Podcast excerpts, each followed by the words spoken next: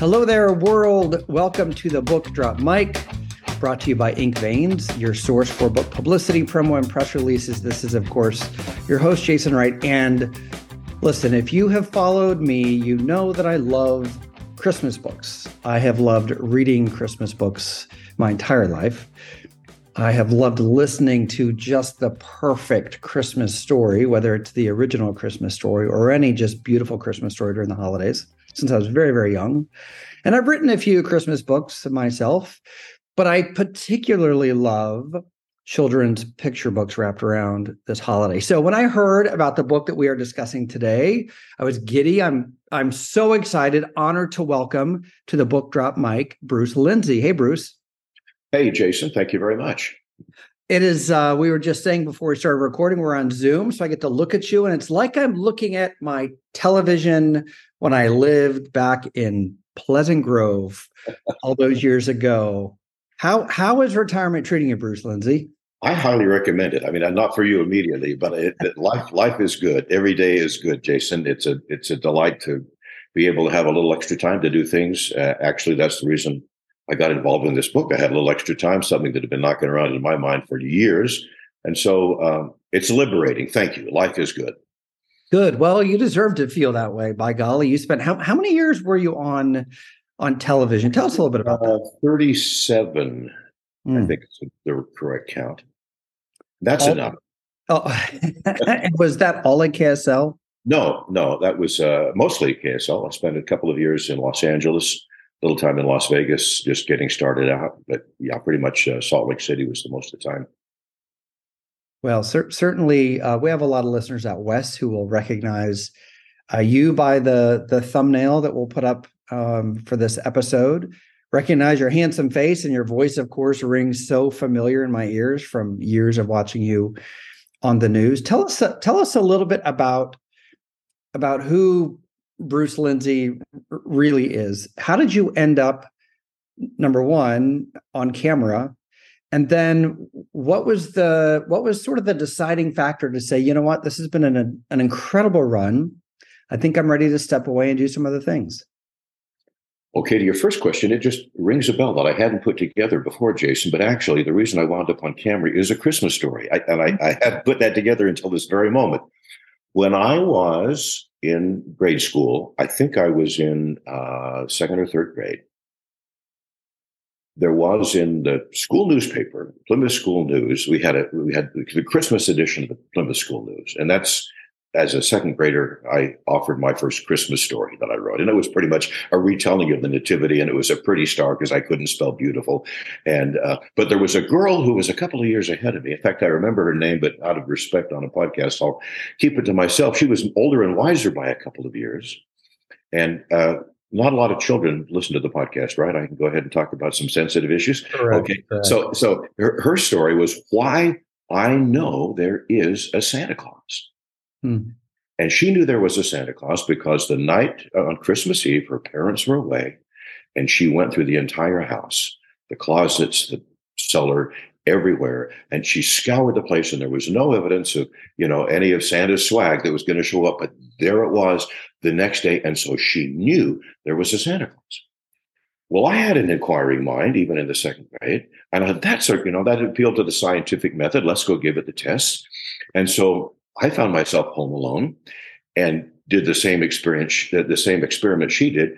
And I had a very different result, Jason. I found everything. Oh, no. But what I found was the my greatest wish, my fondest wish, my most memorable Christmas gift from Santa. It was an eight millimeter wind up brownie movie camera with film. You know what film was? I mean, oh, film wow. it predates you, but uh, that was that just really geeked me out, and I became the neighborhood chronicler of inconsequential stuff on my wind up movie camera, and that progressed into kind of a hobby. And later, bought a better camera and a sound projector and learned how to edit film, not video, but mm-hmm. film and tell stories. And so by the time I was in high school, uh, for a number of reasons, including the fact that broadcast journalism didn't seem to entail a lot of math, I thought uh, I would spend words and pictures and telling stories with pictures. So uh, it was kind of a natural. I, and, and television news was in its in its almost its adolescence. It was just coming of age. Um, and I was very enamored with that. So it was a natural fit, and it was a good fit for me. It played to my strengths and kind of helped me minimize my weaknesses. And so I felt like it, it, was a good fit. That's kind of how it happened as a result of that Christmas present and that terrible, wonderful discovery. I I love that. How old do you think you would have been then? Did you say? I would have been eight or nine. Okay. Well, so about the same time, I was living in Chicago, Illinois. We had been there a couple of years. I would have been, well, I couldn't have been nine because we'd moved to Charlottesville, Virginia by then. So I was seven or eight. But I had a similar experience where I got up in the middle of the night on Christmas Eve and I found a bicycle for me. It was obviously for me and not one of my siblings. And I I could not believe that Santa had brought me the same bike that I had been asking for. Not something similar, but the same cheap bike I had been asking for. And so I was too afraid to get on it, but I pushed it down the hallway of our little ranch home and back down toward the tree.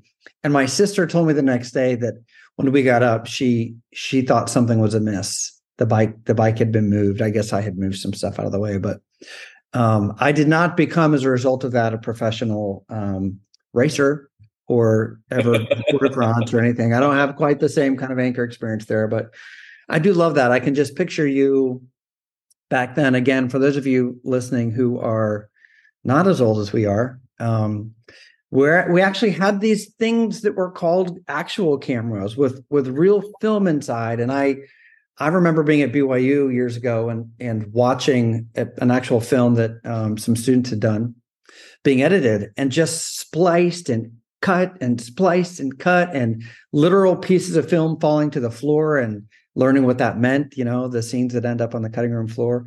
Boy things have changed just a little bit huh they have. You only had one chance on that edit. I mean, when you tore the film with your bare hands using the sprocket hole as the start, it yeah. was torn. It was done. That was your edit, right? that was it. Yeah, that was it. Uh, so okay, so now we get to um, so you retire about a decade ago. About a decade ago, yeah. And you're doing what? You're doing some consulting, some writing, some speaking. Well, uh, I thought of doing all of that, and and I had well, I had served notice uh, that I was retiring mm-hmm. uh, about uh, a year. Well, I wanted to give the station notice after 37 years. You know, you owe them a notice, and you work on contracts and five year contracts. And so we had a very friendly, amicable discussion that this has been a great run for me, and I'll be 62, and I think that'd be great time for me to move on and do something else. So, so that was all prearranged. Then I was invited um, uh, with my wife uh, and our son to uh, do some church service uh, out of the country for three years, and mm-hmm. so that was an abrupt uh, transition. And um, post that, there was some uh, reacclimation into civilian life, mm-hmm. and did a little consulting. found out that the world had kind of moved on in terms of the digital world. And so mm-hmm. we made a little contribution there. And then we've enjoyed, I have grandchildren, we travel, we, uh, you know, write once in a while, and life has been good. And so that's kind of my story. So then how do we get to the the day when you sit either with your wife or your family or perhaps you had a connection already with with Shadow Mountain with the publisher and this this notion of the Christmas list of Richard Lindsay comes to mind. This this brand new children's picture book, which of course we'll have links to uh, where folks can find it in the show notes. Well, actually, it started long before that. Um, probably, Jason, a good 25 years ago, because the, the kernel for this story is a, a series of events that really happened that I was familiar with, that I heard about uh, many, many, many times in the course of my life. And at least 25 years ago, I looked on my computer files. It was about 25 years ago.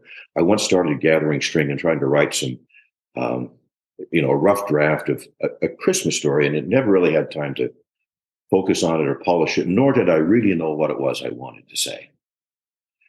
But it was uh, two years ago, roughly, uh, a little more than that. I was sitting where I'm sitting now. I'm in a vacation home. Uh, and was sitting in this chair and you know, I really want to do I, I really want to put this together. There's something I want to say, and I discovered the message that I really wanted to share. So I wrote a draft and another. You're, you're a writer. You know how this works. You don't just write it and hand it in, right? You go mm-hmm. over and over and over and over and got it to where I thought, well, this, so I'm willing to share this with somebody else. And so I wrote my first ever submission letter uh, to publishers and I sent it off, sent it to Shadow Mountain. Mm-hmm. And their website, I didn't have any connections. Their website said, give us six weeks or whatever it was to hear. And six weeks went by, and twelve weeks went by, and you know months went by. Well, we'll send, we'll keep sending to some others, and then out of the blue, I got a phone call. Mm. Uh, it had been I don't know five or six months. They said we're really interested in your book. I'd like to think about publishing it a year from Christmas. So yeah. it it took a while, um, but the best part is in the interim they signed up Dan Burr to be the illustrator. Mm-hmm. And more than half of a wonderful illustrated Christmas book is the illustrations. Mm-hmm. And last week, my wife and I had the privilege of going to Idaho and meeting with Dan for the first time. We'd met him on Zoom. We'd done a lot of, you know, back and forth consulting and through the art director. But what a gifted artist. Mm-hmm. And uh, the, the purpose of a children's Christmas book, in my humble opinion, now being a granddad, you know, is to sit down with a child next to you or in your arms if, you know, it's a close enough child and read a Christmas book aloud. And this was the favorite tradition in the Lindsay home for years and years and years. And we have stacks of Christmas picture books. We got one, you know, every year, and we're old, so that's a lot of picture books. And on an open stairway that comes up from our kitchen, uh, my wife stacks these uh, on the between the balusters up all the steps as part of the bringing out Christmas. Mm, and, even, and whether whether the children are home or grandchildren are home, even now, to me, it just means the world to sit down with. There's some really good ones. There's some stinkers, but there's some really, really good Christmas books that are just a delight to take a few minutes and to share. And I, I wrote this specifically to be read aloud. Mm-hmm. Um, and there are elements that make that possible and make that uh, desirable. As a news writer, our training was to be accessible in our news copy, not to use great big polysyllabic words, you know, not, we don't say dumb it down, but just make it accessible. Sure. And so there aren't any great big words in this story. And it took me a long time to boil that down. I see Shadow Mountain said this uh, is suitable for four to ages four to eight, which I hope is not off-putting. That means that means you know at a reading level you can absorb that, but there are levels of meaning I think in this book that grow over time. That somebody even as old as you, Jason, can say, "Oh, there's an insight. That's a that's a gem that's something that I can take away uh, for Christmas. And let's face it, um, Christmas brings out the inner child in all of us, unless we are Ebenezer Scrooge, and then even he came around. So, uh, yeah. I, I, I, like you. I love picture books for Christmas. Yeah, well said. And and I could not agree more. A, a, the perfect children's book. Um, it's it's got to convey read aloud. You just have you have to be able to sit on their bed um, or by the fire or in the living room or wherever you are and read it and have that uh, have that child glued to the illustrations and just just sort of listening i i do love a i love a good read aloud.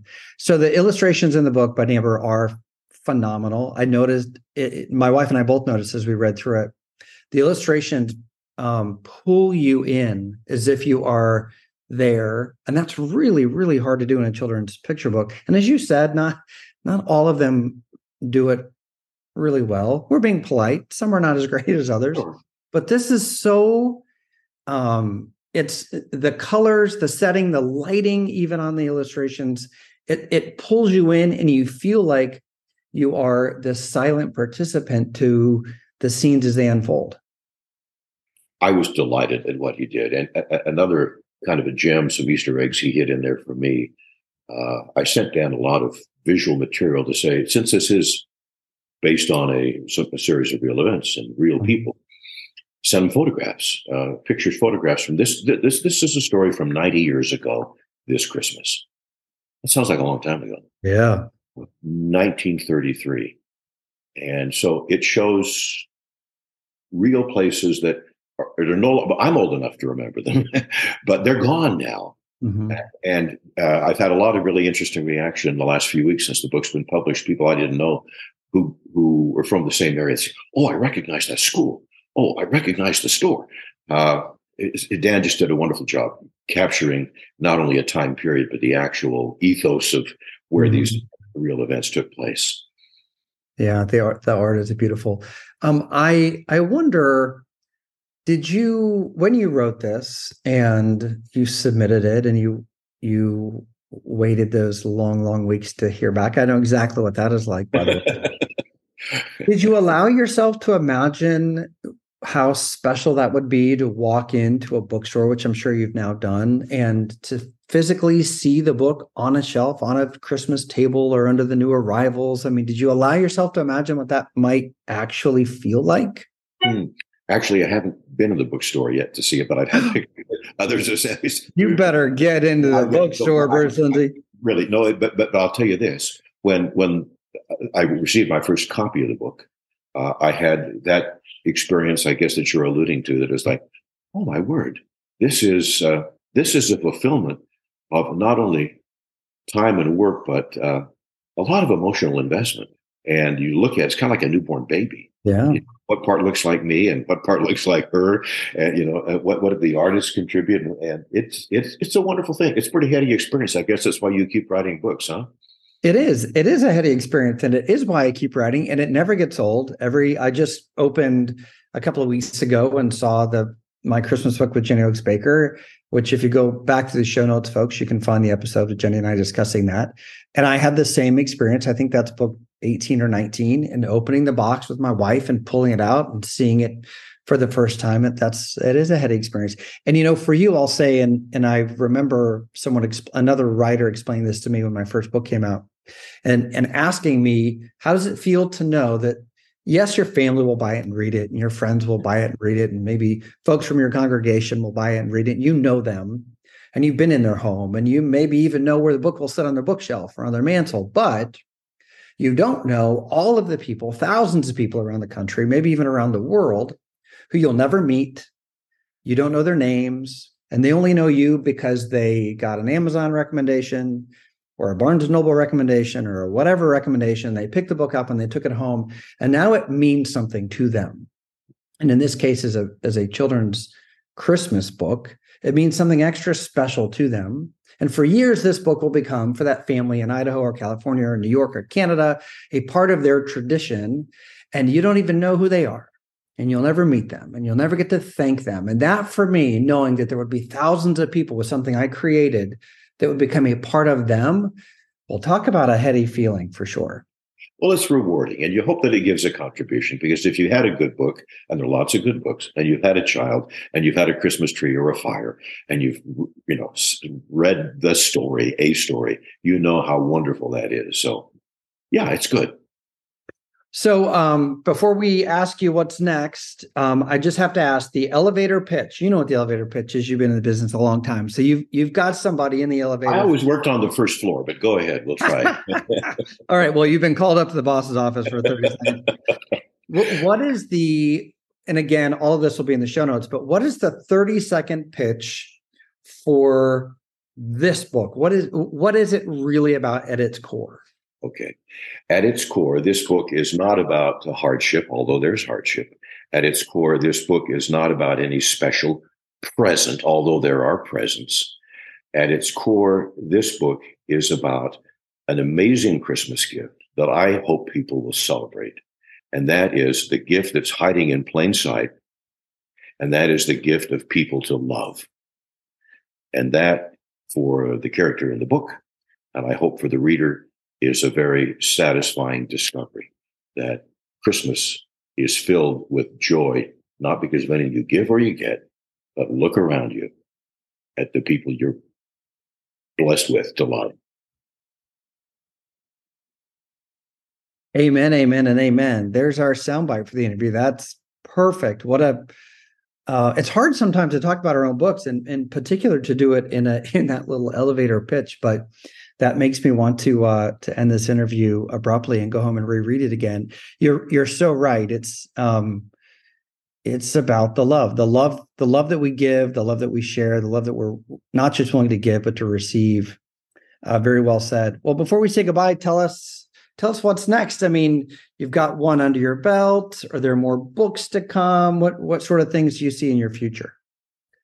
Well, uh, along the, a dozen, you know, 15 years ago, I, I produced another book, which was a kind of an anthology of short stories uh, set in a delightful town uh, that's uh, fairly fictitious uh, uh, in out west here, and um, it was based on uh, hometown newspapers. I, I, was a fan of those hometown weekly newspapers. Mm-hmm.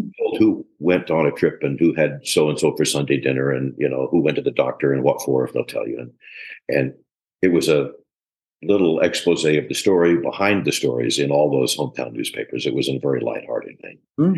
We had a lot of fun with that. And in the last 15 years, most of those hometown weekly newspapers have um, not done well in the digital age. and you know, and I, I, am feeling it's time to kind of revisit uh, Parley Grove uh, and see how things are going in the absence of the newspaper. Um, mm-hmm. So that's that's in the back of my mind. Something I'm doing. with.